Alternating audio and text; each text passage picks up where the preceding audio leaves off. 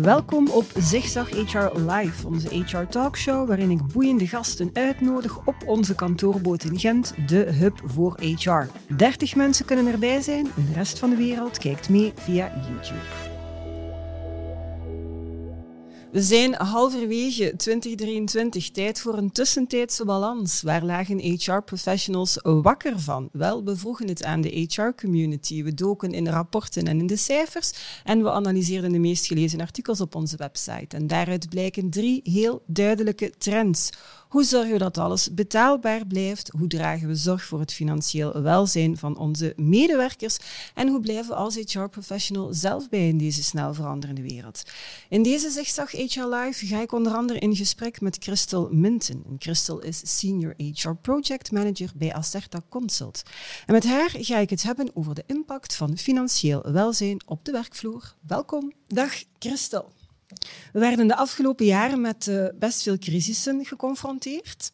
Uit jullie onderzoek in samenwerking met de VUB is gebleken dat de coronacrisis een impact had op het mentaal welzijn en dat de energiecrisis vooral een negatieve impact had op het financieel welzijn. Die twee die zijn natuurlijk met elkaar verbonden, daar gaan we het zeker over hebben. We gaan dadelijk de belangrijkste uitkomsten van dat onderzoek een stukje mhm. gaan overlopen, maar vooral met de bedoeling ook om te kijken wat HR nu specifiek kan doen om in te zetten op dat financieel welzijn. Wat zijn de mogelijkheden? Waar riskeren we als we dat niet hè, zouden uh, doen? Um, en dan um, hoop ik dat we heel veel tips uit jullie hoofd kunnen, uh, kunnen halen. Hè? Goed, dus um, het gros van de Belgische bedrijven herkent in ieder geval in jullie onderzoek dat de afgelopen drie jaar een heel grote impact hebben gehad in het algemeen op het welbevinden van de medewerkers. Kan je dat eerst wat situeren? Ja, inderdaad. Hè. Uit ons onderzoek blijkt, en dat zal ook voor de meeste mensen niet verwonderlijk zijn, dat de coronacrisis voornamelijk een negatieve impact heeft gehad op het mentale welzijn. Plots werden we verplicht om in lockdown te gaan, werd er massaal gesneden in onze sociale contacten, of we werden verplicht om naar de werkvloer te blijven gaan, waarbij mhm. dat we dan angst hadden om besmet te geraken. 62 procent van de bevraagden schatten dan ook in dat de coronacrisis de grootste impact had op het mentale welzijn. En de coronacrisis heeft ook duidelijk het belang van het mentaal welzijn in de kijker gezet uh, bij de werkgevers. Daarentegen blijkt dan dat uh, van alle recente crisissen de energiecrisis de grootste negatieve impact had op het financiële welzijn. 56 procent van de bevraagden schatten in dat die energiecrisis een grote negatieve impact had op het financiële welzijn. En daarbovenop nog eens een 26 procent dat een eerder negatieve impact had. Dus in totaal meer dan 82 procent van de bevraagden um, gaf aan dat, ze, um, dat het een negatieve impact had. En Financieel welzijn is een kant waarvan dat de impact op de werkvloer ook vaak nog niet zo goed gekend is. Mm uh, nochtans heeft het een gigantische impact ook op het uh, mentale welbevinden van de mensen. En met andere woorden, als ik het moeilijk heb om de eindjes aan elkaar te knopen, ja, dan lukt het mij ook vaak moeilijker om mij te concentreren op de werkvloer en om ook gemotiveerd naar de werkvloer te gaan. Mm Oké. Zeg, jullie hebben ook bevraagd wat nu de belangrijkste effecten waren op de werknemers, hoe dat die crisis zich concreet liet voelen. Kan je daar iets over uh, toelichten? Jazeker. Hier ook hè, blijkt weer dat die financiële zorgen de grootste koploper zijn in de mhm. bevraging. Maar liefst 68 procent. Uh, wat kort wordt opgevolgd door de zoektocht voor mensen naar een betere werk-privé-balans. Uh, en uh, de stressgevoeligheid komt dan op de derde plaats uit die bevraging. Nu, die eerste twee zijn die financiële uh, bezorgdheden en de zoektocht naar een werk, betere werk-privé-balans, de, de verantwoordelijkheden ook thuis. Dat zijn ook prioriteiten die vaak uh, uit de bevraging die we hebben geleid vanuit Acerta ook naar boven komen. Bij die bevragingen uh, gaan we niet alleen uh, de werksituatie bevragen, maar ook de privézijde bij de werknemers. Hè, om, een de, om een overall beeld te krijgen. Want het welzijn wordt niet alleen bepaald door de werkvloer, maar ook door onze, ja. door onze privésituatie. Um, en we merken dan ook dat zelfs op dat privévlak, dat medewerkers uh, daar ook een uitgesproken antwoord op geven. wordt heel weinig een neutraal antwoord gekozen. Um, en bij heel veel van die bevragingen krijgen medewerkers zelf ook een, een, een overzicht van, kijk, wat geeft nu jullie energie? Wat vreet er energie? Mm Uh, wat enerzijds medewerkers bewust maakt van oké, daar kan ik misschien eens aan gaan schakelen zelf. Um, of het rapport kan ook als een kapstok dienen voor mensen om eens in gesprek te gaan op de werkvloer met een leidinggevende of met HR. En dan op die vierde en vijfde plaats, we hebben het er hier daar straks ook nog over gehad, de betrokkenheid naar werkgevers toe staat op de vierde plaats. En op de vijfde plaats um, geeft het aan dat het uh, een impact heeft op de verzuimcijfers. Maar liefst 43 procent gaf dat aan in die bevraging. Dus uh, hoge nood, denk ik, om preventief in te zetten hè, op dat welzijn. Om ermee absoluut aan de slag te gaan. Nu, als we het dan specifiek hebben over die financiële onzekerheid, dat je zei het zelf, het gaat, het gaat ook samen met het mentale welzijn. Het maakt dat mensen, als je kopzorgen hebt, financieel, je kunt je gewoon niet concentreren. Je pakt die zorgen mee hè, naar het werk. Mensen zijn ook minder intrinsiek gemotiveerd om te werken. Dat geld wordt zo belangrijk dat dat eigenlijk de voornaamste drijfveer wordt hè, om, om, om door te doen. Um, en het heeft eigenlijk een impact op alles wat we doen, buiten het werk, maar dus ook op het werk. De vraag is natuurlijk, hè, hoe, hoe kun je je medewerkers daar dan best in ondersteunen? Er zijn ongetwijfeld een aantal mogelijkheden. Jullie hebben dat ook bevraagd in dat onderzoek. Wat zijn daar dan de zaken die er het meeste zijn, uh, zijn uitgekomen? Ja, wel, um, in eerste instantie kwam er naar boven dat bedrijven maatregelen nemen uh, om preventief in te zetten op dat mentale welzijn aan de hand van een thuiswerkbeleid, mm -hmm. bijkomende opleidingen naar leidinggevenden toe of ook regels rond de deconnectie. Um, daarnaast blijkt ook uit dat onderzoek van Acerta dat uh, op vlak van mentaal welzijn organisaties ook uh, vooral initiatieven ondernemen op vlak van opleidingen. Uh, meer dan of ongeveer 57 procent uh, van de bevraagden uh, investeren in opleiding over het thema welzijn. Hoe mhm. gaan we om met stress? Hoe versterken we de veerkrachten, naast ook het fysieke of de mindfulness? Um, en 55 procent investeert in opleidingen om nieuwe kennis en competenties te gaan ontwikkelen bij de medewerkers. Nu, met opleidingen leggen we vooral de bal terug in het kamp van de medewerkers. En werkgevers hebben daar natuurlijk ook een verantwoordelijkheid in op te nemen. Dan denk ik maar aan uh, onderwerpen zoals rolduidelijkheid, mm -hmm. um, autonomie, uh, werkdruk. Um, dat, is trouwens ook een, dat zijn trouwens ook prioriteiten die vaak bij onze bevragingen ook weer naar boven komen. En dan is het aan te raden als werkgever dat je samen met je teams gaat kijken van kijk, hoe kunnen we daar nu aan sleutelen? Welke initiatieven zijn er nodig of kunnen nuttig zijn om die werkdruk naar beneden te halen? Of welk kader heb je nodig om ook tijdens te kunnen deconnecteren? Mhm. Wanneer moeten we nog bereikbaar zijn? Wanneer moeten we beschikbaar zijn? Want met al die digitale tools die we de dag van vandaag ter beschikking hebben, hè, wordt dat soms wat vaag. Hè, waar stopt de werkdag? Waar begint de werkdag mhm. terug? Um, en dat kader is belangrijk voor medewerkers.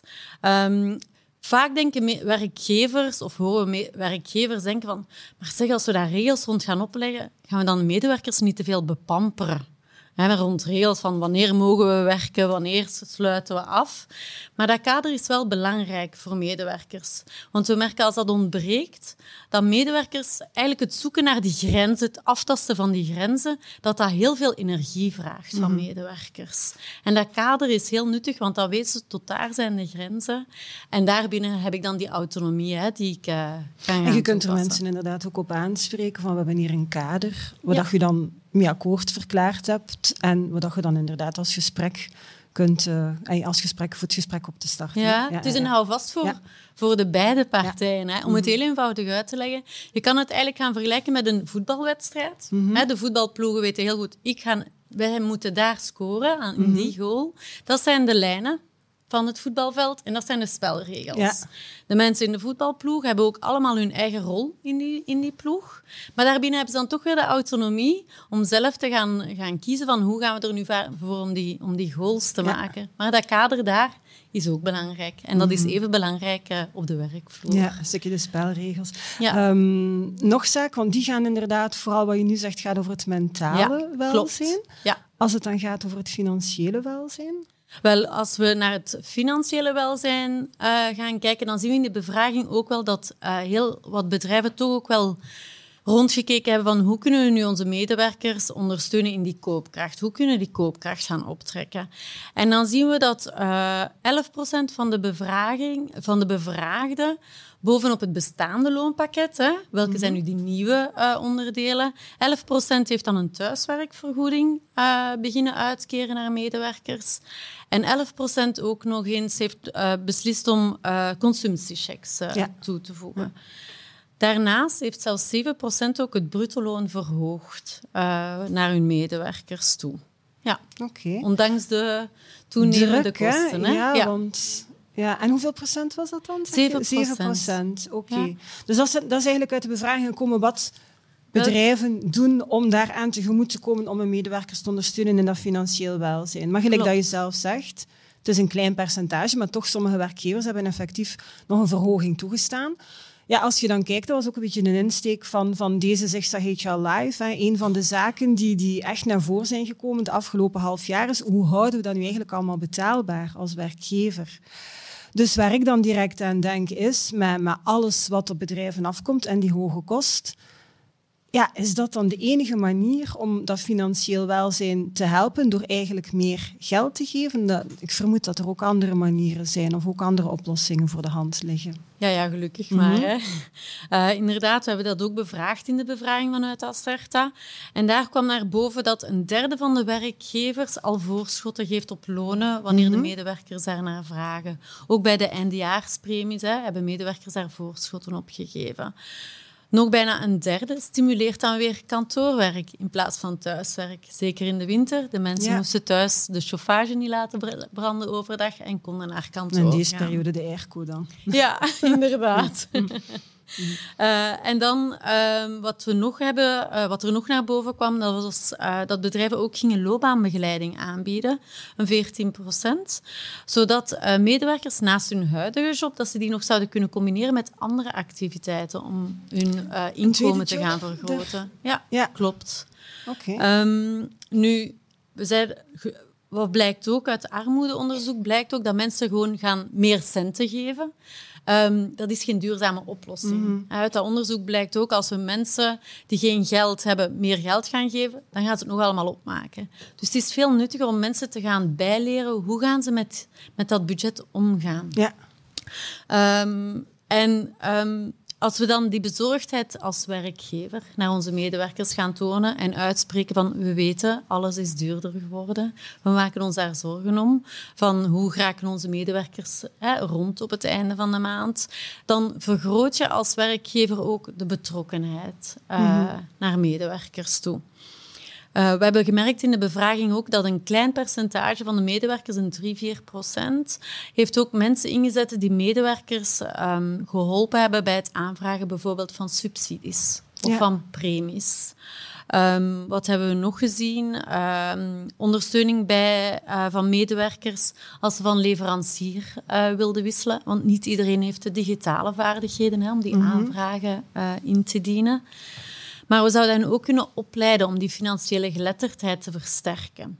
Daar merken we dan dat als we opleiding geven naar medewerkers, dat we het best doen in de vorm van een webinar, waar mensen anoniem kunnen op inbellen. Mm Omdat er nog altijd heel veel schroom leeft hè, rond die financiële onzekerheid. En waar dat als we het in klaslokalen gaan doen, de mensen wegblijven. De klaslokalen ja, Of zeker geen vragen gaan stellen. Nee, uh, nee. Ja.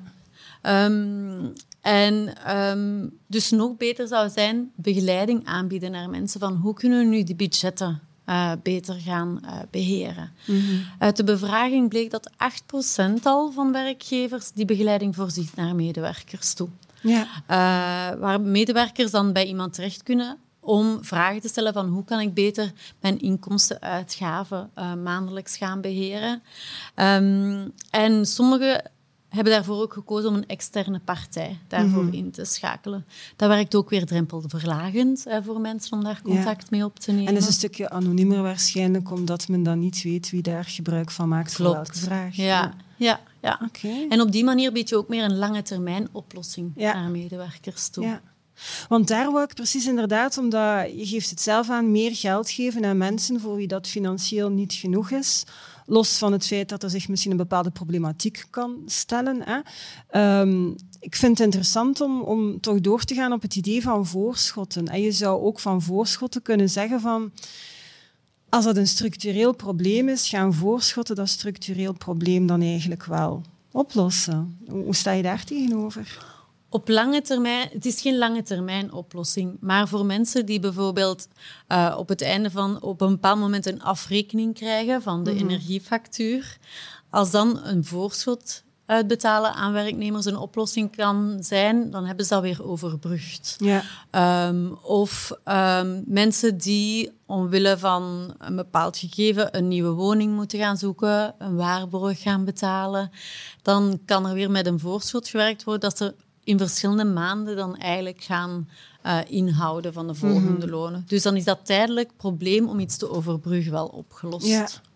Dus eigenlijk als ik het interpreteer, dan zou een voorschot goed zijn voor iemand die in een tijdelijke, uitzonderlijke situatie even een nood heeft, die, die te veel dagen heeft in de maand, of hoe zeggen ze dat? Hè? Je komt zo net niet toe. Ja. Daarvoor kan een voorschot misschien even een oplossing zijn, maar iemand die structureel tekort heeft, gaat dat niet volstaan. En dan is het ofwel een externe partij, ofwel intern dat jullie een stukje opleiding, sensibilisering of coaches aanbieden. Ja.